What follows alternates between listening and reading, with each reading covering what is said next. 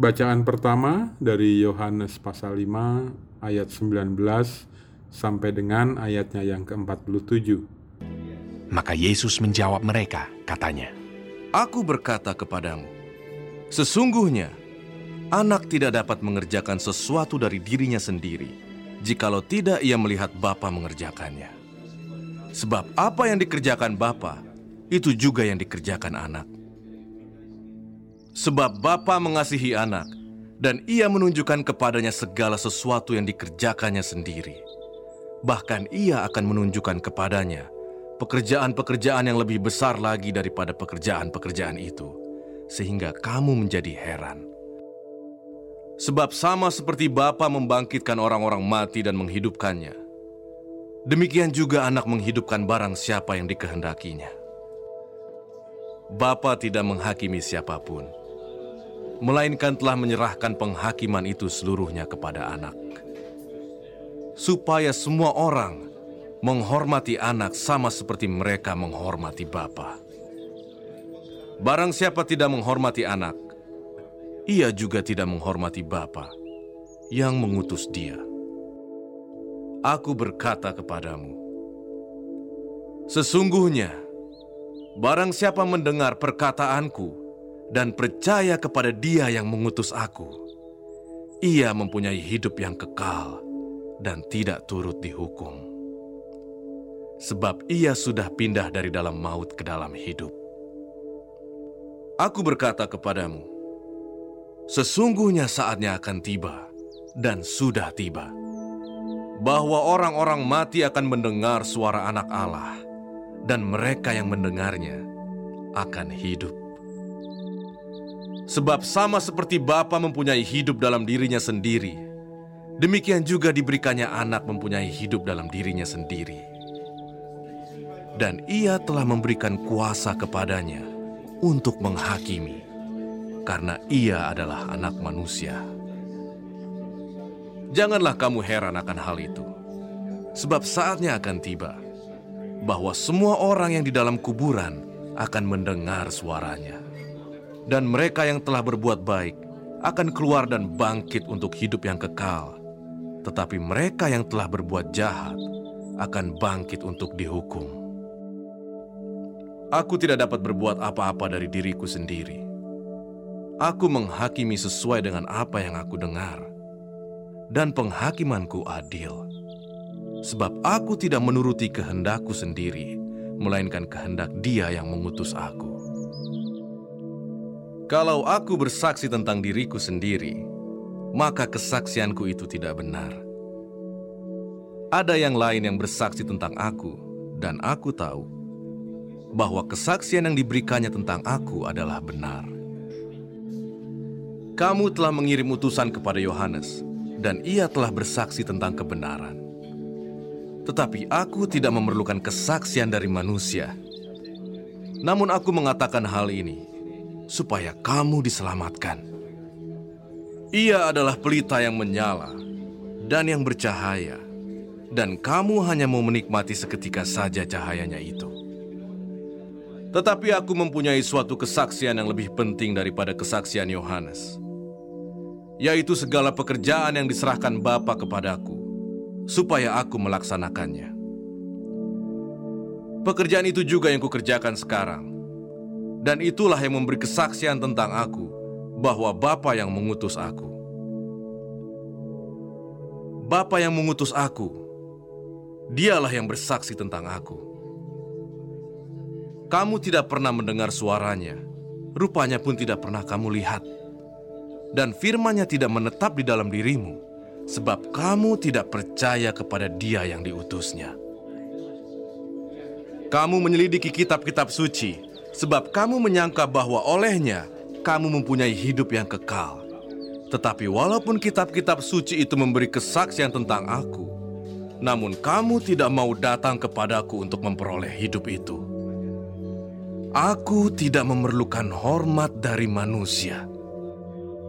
Tetapi tentang kamu, memang aku tahu bahwa di dalam hatimu, kamu tidak mempunyai kasih akan Allah. Aku datang dalam nama Bapakku, dan kamu tidak menerima aku. Jikalau orang lain datang atas namanya sendiri, kamu akan menerima dia. Bagaimanakah kamu dapat percaya? Kamu yang menerima hormat seorang dari yang lain dan yang tidak mencari hormat yang datang dari Allah yang Esa. Jangan kamu menyangka bahwa aku akan mendakwa kamu di hadapan Bapa. Yang mendakwa kamu adalah Musa, yaitu Musa yang kepadanya kamu menaruh pengharapanmu. Sebab jikalau kamu percaya kepada Musa, tentu kamu akan percaya juga kepadaku. Sebab ia telah menulis tentang aku.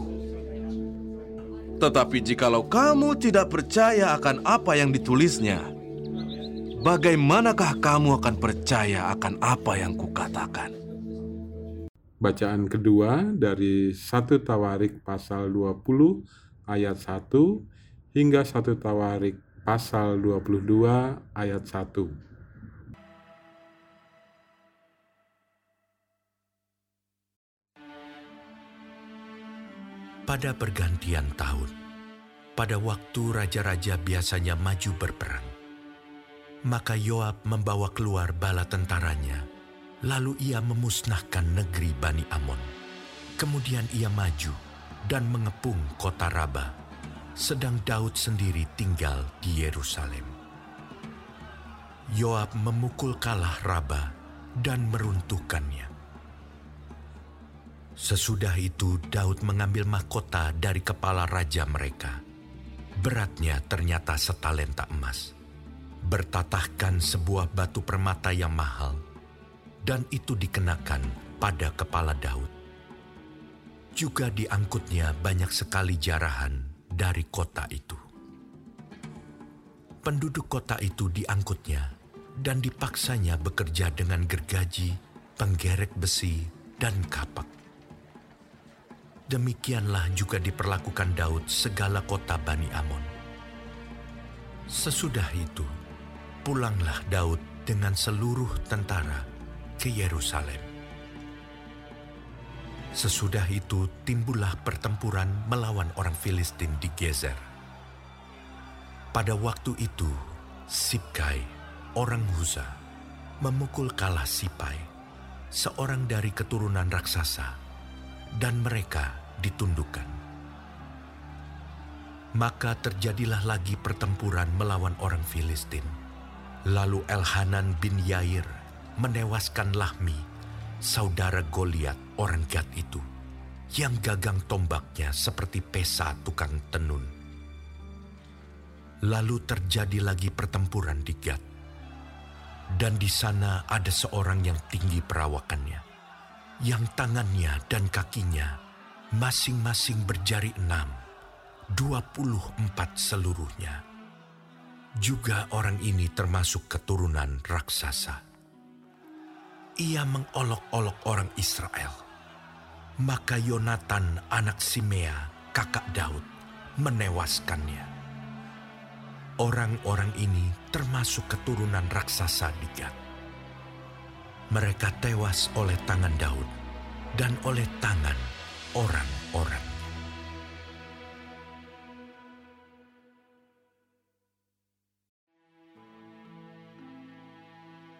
Iblis bangkit melawan orang Israel, dan ia membujuk Daud untuk menghitung orang Israel. Lalu berkatalah Daud kepada Yoab dan kepada para pemuka rakyat, Pergilah, hitunglah orang Israel dari Beersheba sampai Dan, dan bawalah hasilnya kepadaku, supaya aku tahu jumlah mereka. Lalu berkatalah Yoab, Kiranya Tuhan menambahi rakyatnya seratus kali lipat daripada yang ada sekarang. Ya Tuanku Raja, bukankah mereka sekalian hamba-hamba Tuanku? Mengapa Tuanku menuntut hal ini? Mengapa orang Israel harus menanggung kesalahan oleh karena hal itu? Namun titah raja itu terpaksa diikuti oleh Yoab. Maka pergilah Yoab menjelajahi seluruh Israel, kemudian kembali ke Yerusalem. Lalu Yoab memberitahukan kepada Daud hasil pendaftaran rakyat. Di antara seluruh orang Israel, ada sejuta seratus ribu orang yang dapat memegang pedang, dan orang Yehuda ada empat ratus tujuh puluh ribu orang yang dapat memegang pedang. Orang Lewi dan Benyamin tidak dimasukkannya dalam pendaftaran, sebab titah raja itu dianggap keji oleh Yoab. Tetapi hal itu jahat di mata Allah, sebab itu dihajarnya orang Israel. Lalu berkatalah Daud kepada Allah, Aku telah sangat berdosa karena melakukan hal. Maka sekarang jauhkanlah kiranya kesalahan hambamu. Sebab perbuatanku itu sangat bodoh. Tetapi berfirmanlah Tuhan kepada Gad, pelihat Daud. Pergilah, katakanlah kepada Daud, beginilah firman Tuhan. Tiga perkara ku hadapkan kepadamu. Pilihlah salah satu daripadanya, maka aku akan melakukannya kepadamu. Kemudian datanglah Gad kepada Daud. Lalu berkatalah ia kepadanya, Beginilah firman Tuhan. Haruslah engkau memilih. Tiga tahun kelaparan, atau tiga bulan lamanya melarikan diri dari hadapan lawanmu. Sedang pedang musuhmu menyusul engkau. Atau tiga hari pedang Tuhan, yakni penyakit sampar, ada di negeri ini. Dan malaikat Tuhan mendatangkan kemusnahan di seluruh daerah orang Israel. Maka sekarang, timbanglah. Jawab apa yang harus kusampaikan kepada yang mengutus aku. Lalu berkatalah Daud kepada Gad, Sangat susah hatiku. Biarlah aku jatuh ke dalam tangan Tuhan. Sebab sangat besar kasih sayangnya. Tetapi janganlah aku jatuh ke dalam tangan manusia. Jadi Tuhan mendatangkan penyakit sampar kepada orang Israel. Maka tewaslah dari orang Israel tujuh puluh ribu orang. Pula Allah mengutus malaikat ke Yerusalem untuk memusnahkannya. Dan ketika hendak dimusnahkannya, maka Tuhan melihatnya. Lalu menyesalah ia karena malapetaka yang hendak didatangkannya itu. Lalu berfirmanlah ia kepada malaikat pemusnah itu. Cukup, turunkanlah sekarang tanganmu itu. Pada waktu itu, malaikat Tuhan itu sedang berdiri dekat tempat pengirikan Ornan, orang Yebus. Ketika Daud mengangkat mukanya, maka dilihatnyalah malaikat Tuhan berdiri di antara bumi dan langit. Dengan di tangannya pedang terhunus yang diacungkan ke atas Yerusalem. Lalu dengan berpakaian kain kabung, sujudlah Daud dan para tua-tua. Dan berkatalah Daud kepada Allah, Bukankah aku ini yang menyuruh menghitung rakyat? Dan aku sendirilah yang telah berdosa dan yang melakukan kejahatan. Tetapi domba-domba ini, apakah yang dilakukan mereka? Ya Tuhan Allahku, biarlah kiranya tanganmu menimpa aku dan kaum keluargaku. Tetapi janganlah tulah menimpa umatmu. Kemudian malaikat Tuhan menyuruh Gad mengatakan kepada Daud bahwa Daud harus pergi untuk mendirikan mezbah bagi Tuhan di tempat pengirikan Ornan, orang Yebus itu. Lalu pergilah Daud sesuai dengan perkataan Gad yang diucapkannya demi nama Tuhan. Ornan sedang mengirik gandum. Ketika ia memalingkan diri, dilihatnyalah malaikat itu. Keempat anaknya yang bersama-sama dengan dia menyembunyikan diri. Ketika Daud sampai kepada Ornan, maka Ornan mengangkat mukanya dan melihat Daud. Lalu keluarlah ia dari tempat pengirikan. Kemudian sujudlah ia kepada Daud dengan mukanya ke tanah. Berkatalah Daud kepada Ornan, Berikanlah kepadaku tempat pengirikan ini, supaya aku mendirikan di sini mesbah bagi Tuhan. Baiklah, berikan itu kepadaku dengan harga penuh, supaya tulah ini berhenti menimpa rakyat. Jawab Ornan kepada Daud, Ambillah, dan baiklah Tuanku Raja melakukan apa yang dipandangnya baik. Lihatlah, aku berikan lembu ini untuk korban bakaran, dan eretan-eretan pengirik ini untuk kayu bakar, dan gandum untuk korban sajian. Semuanya itu kuberikan. Tetapi berkatalah Raja Daud kepada Ornan, Bukan begitu. Melainkan aku mau membelinya dengan harga penuh. Sebab aku tidak mau mengambil milikmu untuk Tuhan. Dan tidak mau mempersembahkan korban bakaran dengan tidak membayar apa-apa. Maka Daud memberikan kepada Ornan sebagai bayaran tempat itu emas seberat 600 shikal. Lalu Daud mendirikan di sana mezbah bagi Tuhan. Mempersembahkan korban bakaran dan korban keselamatan dan memanggil Tuhan. Maka Tuhan menjawab dia dengan menurunkan api dari langit ke atas mezbah korban bakaran itu. Lalu berfirmanlah Tuhan kepada malaikat itu, supaya dikembalikannya pedangnya ke dalam sarungnya. Pada waktu itu juga, Daud mempersembahkan korban di sana. Ketika ia melihat bahwa Tuhan telah menjawab dia di tempat pengirikan Ornan, orang Yebus itu. Kemah suci yang dibuat Musa di padang gurun dan mesbah korban bakaran pada waktu itu ada di bukit pengorbanan di Gibeon. Tetapi Daud tidak berani pergi ke sana berhadapan dengan Allah untuk menanyakan petunjuknya. Sebab ia takut kepada pedang malaikat Tuhan itu.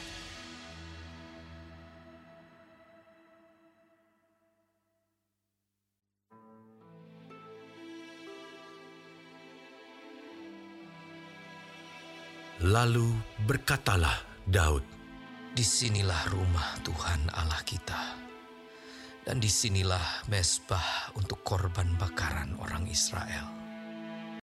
Bacaan ketiga dari Zakaria pasal 8. Datanglah firman Tuhan semesta alam. Bunyinya, beginilah firman Tuhan semesta alam.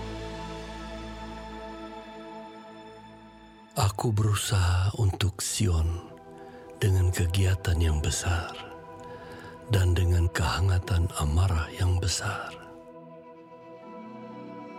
Beginilah firman Tuhan. Aku akan kembali ke Sion dan akan diam di tengah-tengah Yerusalem.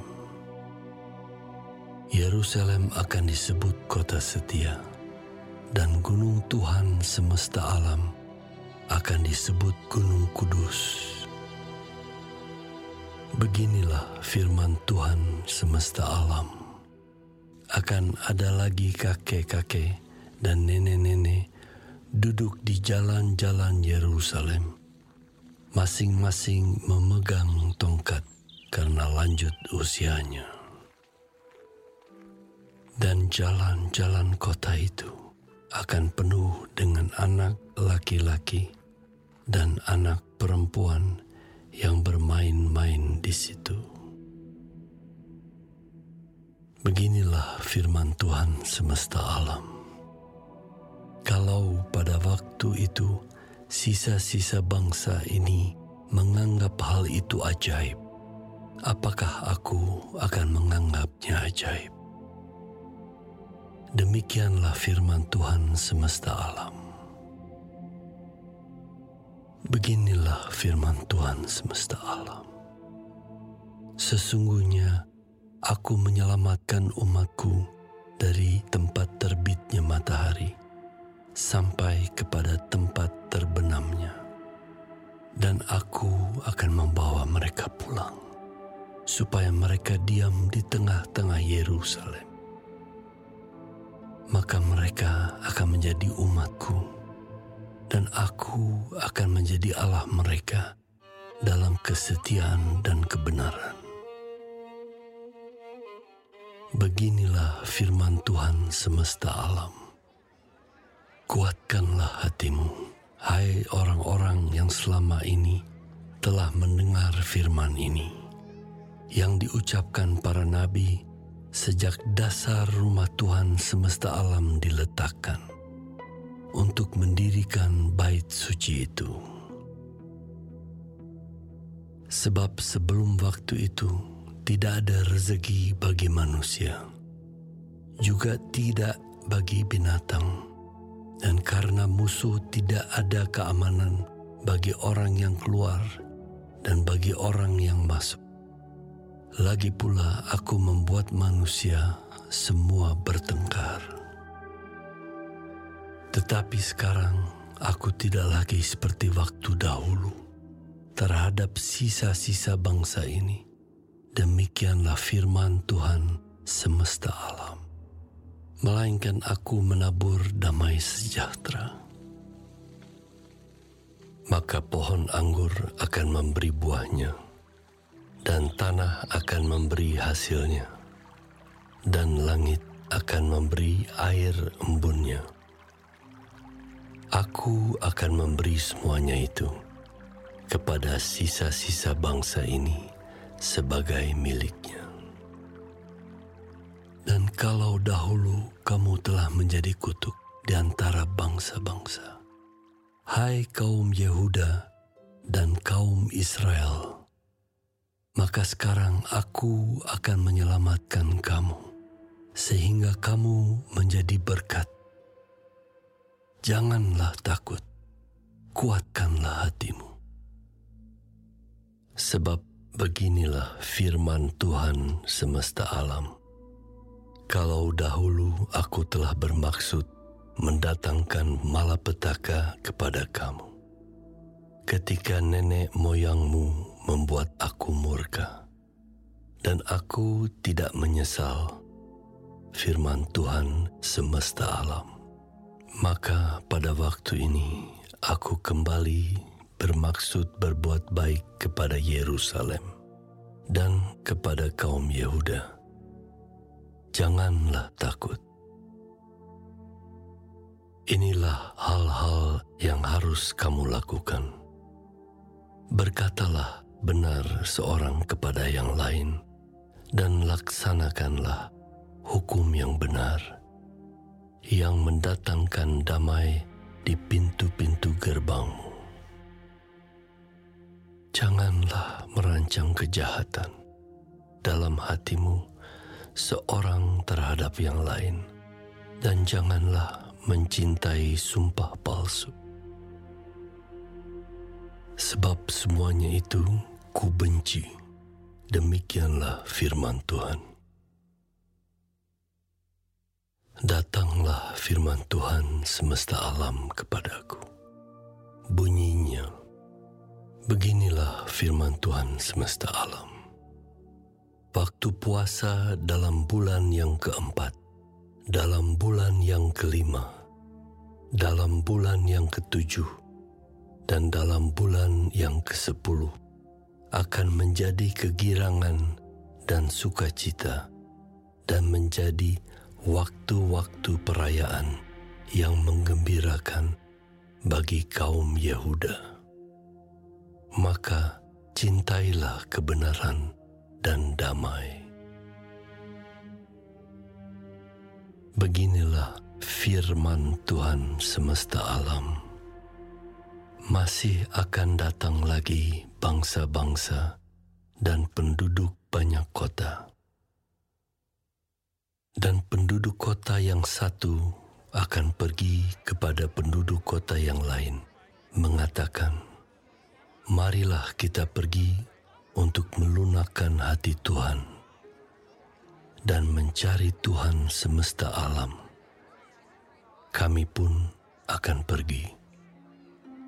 Jadi banyak bangsa dan suku-suku bangsa yang kuat akan datang mencari Tuhan semesta alam di Yerusalem dan melunakkan hati Tuhan. Beginilah firman Tuhan semesta alam.